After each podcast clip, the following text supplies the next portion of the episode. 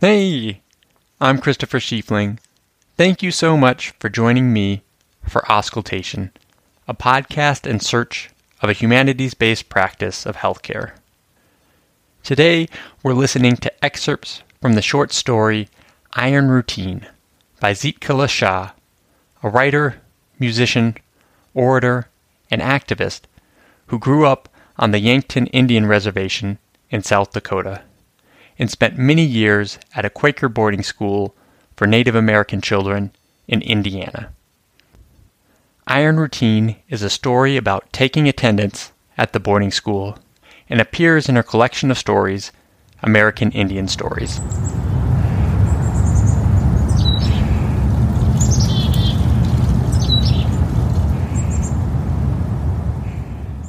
Excerpts from Iron Routine by Zitkala-Ša. A pale faced woman with a yellow covered roll book open on her arm and a gnawed pencil in her hand appeared at the door.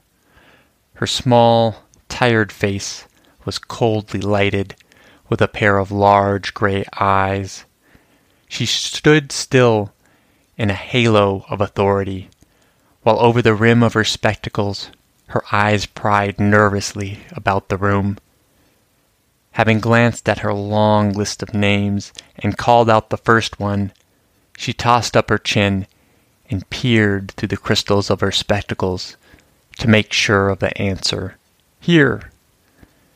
Relentlessly, her pencil black marked our daily records if we were not present to respond to our names, and no chum of ours had done it successfully for us no matter if a dull headache or the painful cough of slow consumption had delayed the absentee, there was only time enough to mark the tardiness. It was next to impossible to leave the iron routine after the civilizing machine had once begun its day's buzzing.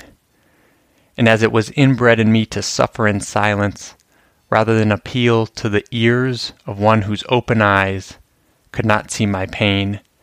I have many times trudged in the day's harness, heavy footed, like a dumb sick brute. Once I lost a dear classmate. I remember well how she used to mope along at my side, until one morning she could not raise her head from her pillow. At her deathbed I stood weeping, as the pale faced woman sat near her moistening the dry lips. Among the folds of the bedclothes, I saw the open pages of the white man's Bible. The dying Indian girl talked disconnectedly of Jesus the Christ and the pale face, who was cooling her swollen hands and feet. I grew bitter and censured the woman for her cruel neglect of our physical ills. I despised the pencils that moved automatically and the one teaspoon which dealt out from a large bottle, healing, to a row of variously ailing Indian children.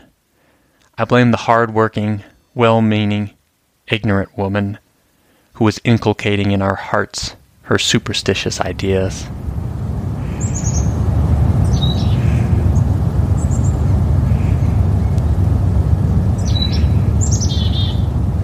Some thoughts on healthcare in the boarding school. The story critiques the health care in the boarding school. First, we see the cruel indifference of the iron routine, which trains the students to suffer in silence. In this system, there is no difference between the minor, dull headache and the more ominous, painful cough of slow consumption, which in those days would be recognized as a fatal sign of tuberculosis.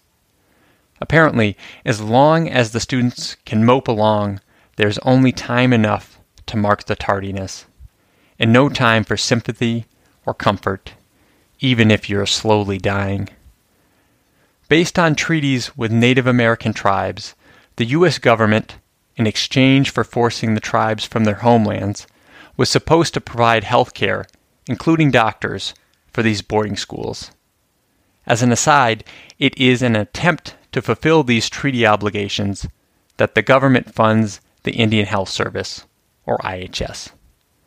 Nevertheless, During the late 1800s, doctors were rarely present in these schools, and the health conditions were very poor, with a large number of children dying of infectious diseases like tuberculosis, malaria, and cholera.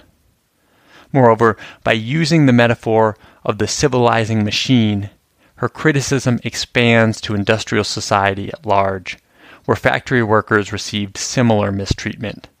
And in fact, a goal of many of these boarding schools was to train students for manual labor that was fueling the young nation's rise as an industrial power. When treatment is provided to the students, it is equally indiscriminate. She describes her anger towards the one teaspoon which dealt out from a large bottle healing to a row of variously ailing Indian children. In this single sentence, Zitkala-Ša conjures up the image of an assembly line where a row of children are dealt out identical treatment from a large bottle. Again, we see medical care as an industrial endeavor, and calling such treatment healing oozes with irony. First, the same treatment for variously ailing children clearly won't help most of them, if it helps any of them. And second, the use of a single spoon will only spread their different infections amongst themselves. The system fails to recognize the individual nature of the children and their distinct illnesses. While certainly our prescriptions these days are more tailored, our 20 minute primary care appointments, checkbox laden electronic medical records, and nail biting over productivity and RVUs are no less industrial. It appears that only when a student is literally on her deathbed is there time for care. Here we see the woman comforting the dying child's dry mouth and swelling. However, in the very next line, the narrator denounces her for cruel neglect of our physical ills. I did a double take the first time I read this. How is she neglecting their physical ills when we just saw her being so attentive to the child's end of life symptoms? One interpretation is that Zitkala-Ša is calling out how disingenuous it is to use compassionate end of life care to whitewash a paucity or absence of treatment before this. That is to say, wonderful hospice care does not alleviate the distrust from a lifetime of mistreatment by the healthcare system. For many patients who have received suboptimal care due to bias, lack of insurance, or other barriers, the offer of hospice can be hard to swallow. Hospice provides free access to comfort focused care through an interdisciplinary team of nurses, social workers, chaplains, and clinicians. Many patients rightfully ask, Why do I need to be dying before you can give me the level of health care I always needed and deserved? This episode is brought to you by Sunlight. Give strength to your bones, Z's to your sleep, and serotonin to your synapses with sunlight. A healthy dose of sunlight is free, natural, and just outside your front door. So what are you waiting for? Go on. Get some of that star power. Some thoughts on antagonists and authority. In most stories, it is all too easy to identify with the protagonists and vilify their adversaries. One of the many brilliant things Zitkala-Ša does in her writing is how she nudges her readers into recognizing themselves in her antagonists. The approachability of these characters is likely one of the reasons her sharp criticism of white, Christian, industrial, and capitalist society achieved such success with a mainly white audience. Many of the narratives in American Indian stories were first published in journals like The Atlantic and Harper's Magazine. In this story, the unnamed, pale faced woman is a complex character who resists the simple stereotypes of a tyrannical teacher. The narrator describes her as relentless, with cold and unseeing eyes, and blames her for cruel neglect. At the same time, The narrator acknowledges that she is well meaning and shows her comforting a dying child. Similarly, there is an opening for sympathy when we see that the civilizing machine also wears on the woman, albeit to a lesser degree than on the children. She has a tired face, and the narrator emphasizes her anxiety several times. First, during roll call, and I quote, her eyes pried nervously about the room. Moreover, she seems to remain at the door during this routine because its backlighting gives her the, and I quote, halo of authority. Ironically, though, this habit of standing at the door suggests that she is anxiously clinging to the sense of security of having the exit close by. Finally, there is the poetry of her gnawed pencil. This image encapsulates her struggle with the system. It is easy to see the pencil that moved automatically as a metaphor for industrial society. With this in mind, her gnawed pencil paints a picture of an anxious woman unconsciously biting against the iron routine. The strength and nuance of this image of the woman with her satirical halo and pathetic pencil becomes more impressive every time I read it, and all of Zitkala-Ša's prose is this poetic. By presenting the woman's struggles alongside her flaws, Zitkala-Ša makes it easier for me to recognize my own misguidance through her example. And the complexity of her character pushes me to reflect on when I too have been hardworking, well meaning, and ignorant. When my open eyes did not see another's pain, and when I only nibbled at systems that warranted radical changes. This critique of the 1880s educational system is surprisingly applicable to healthcare in the U.S. today. Both systems profess to strive to improve the lives of minority populations, but come well short of this goal, in part due to the rigidity and short sightedness of industrial values. Zitkala-Ša, with her stinging irony and captivating prose, pushes readers to challenge the assumptions of Western medicine and draws readers in to the sufferings and strengths of Native American communities. She ends the iron routine with this reflection These sad memories rise above those of smoothly grinding school days. Perhaps my Indian nature is the moaning wind which stirs them now for their present record. But however tempestuous this is within me, it comes out as the low voice of a curious colored seashell, which is only for those ears that are bent with compassion to hear it. I love this metaphor of the seashell. Her wit and poetry certainly are a curiously colored seashell that will catch most readers' eyes, enticing them into picking up the shell and listening to her Indian nature. So I encourage you to bend your ears with compassion to the rest of the American Indian stories. I assure you, you're in for a real treat.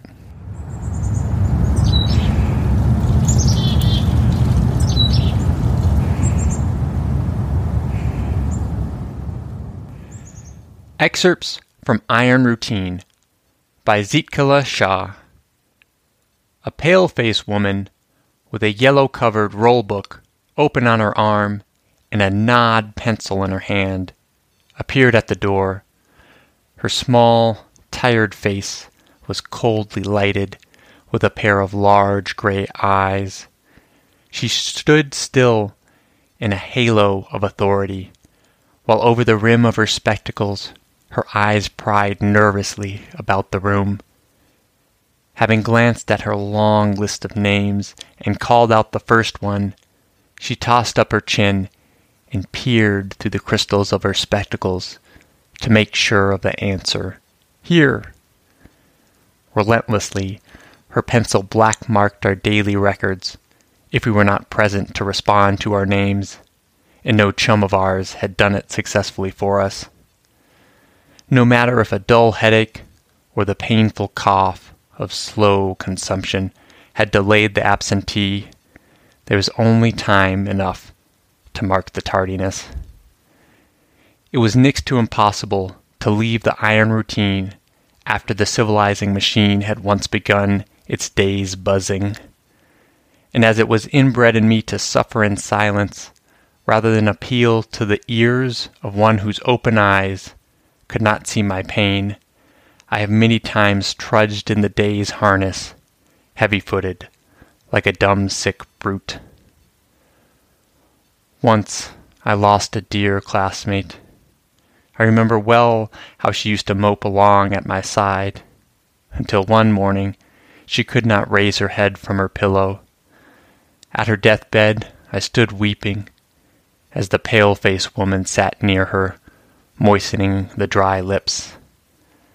Among the folds of the bedclothes I saw the open pages of the white man's Bible.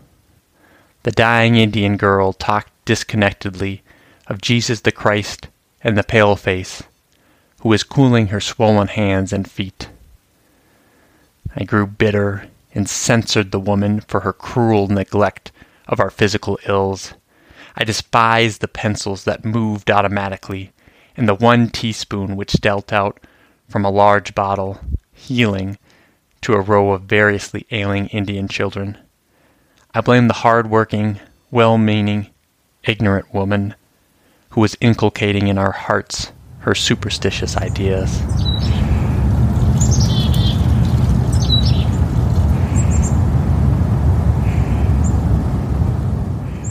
Iron Routine by Zitkala-Ša was published in her collection American Indian Stories in 1921 and is now part of public domain.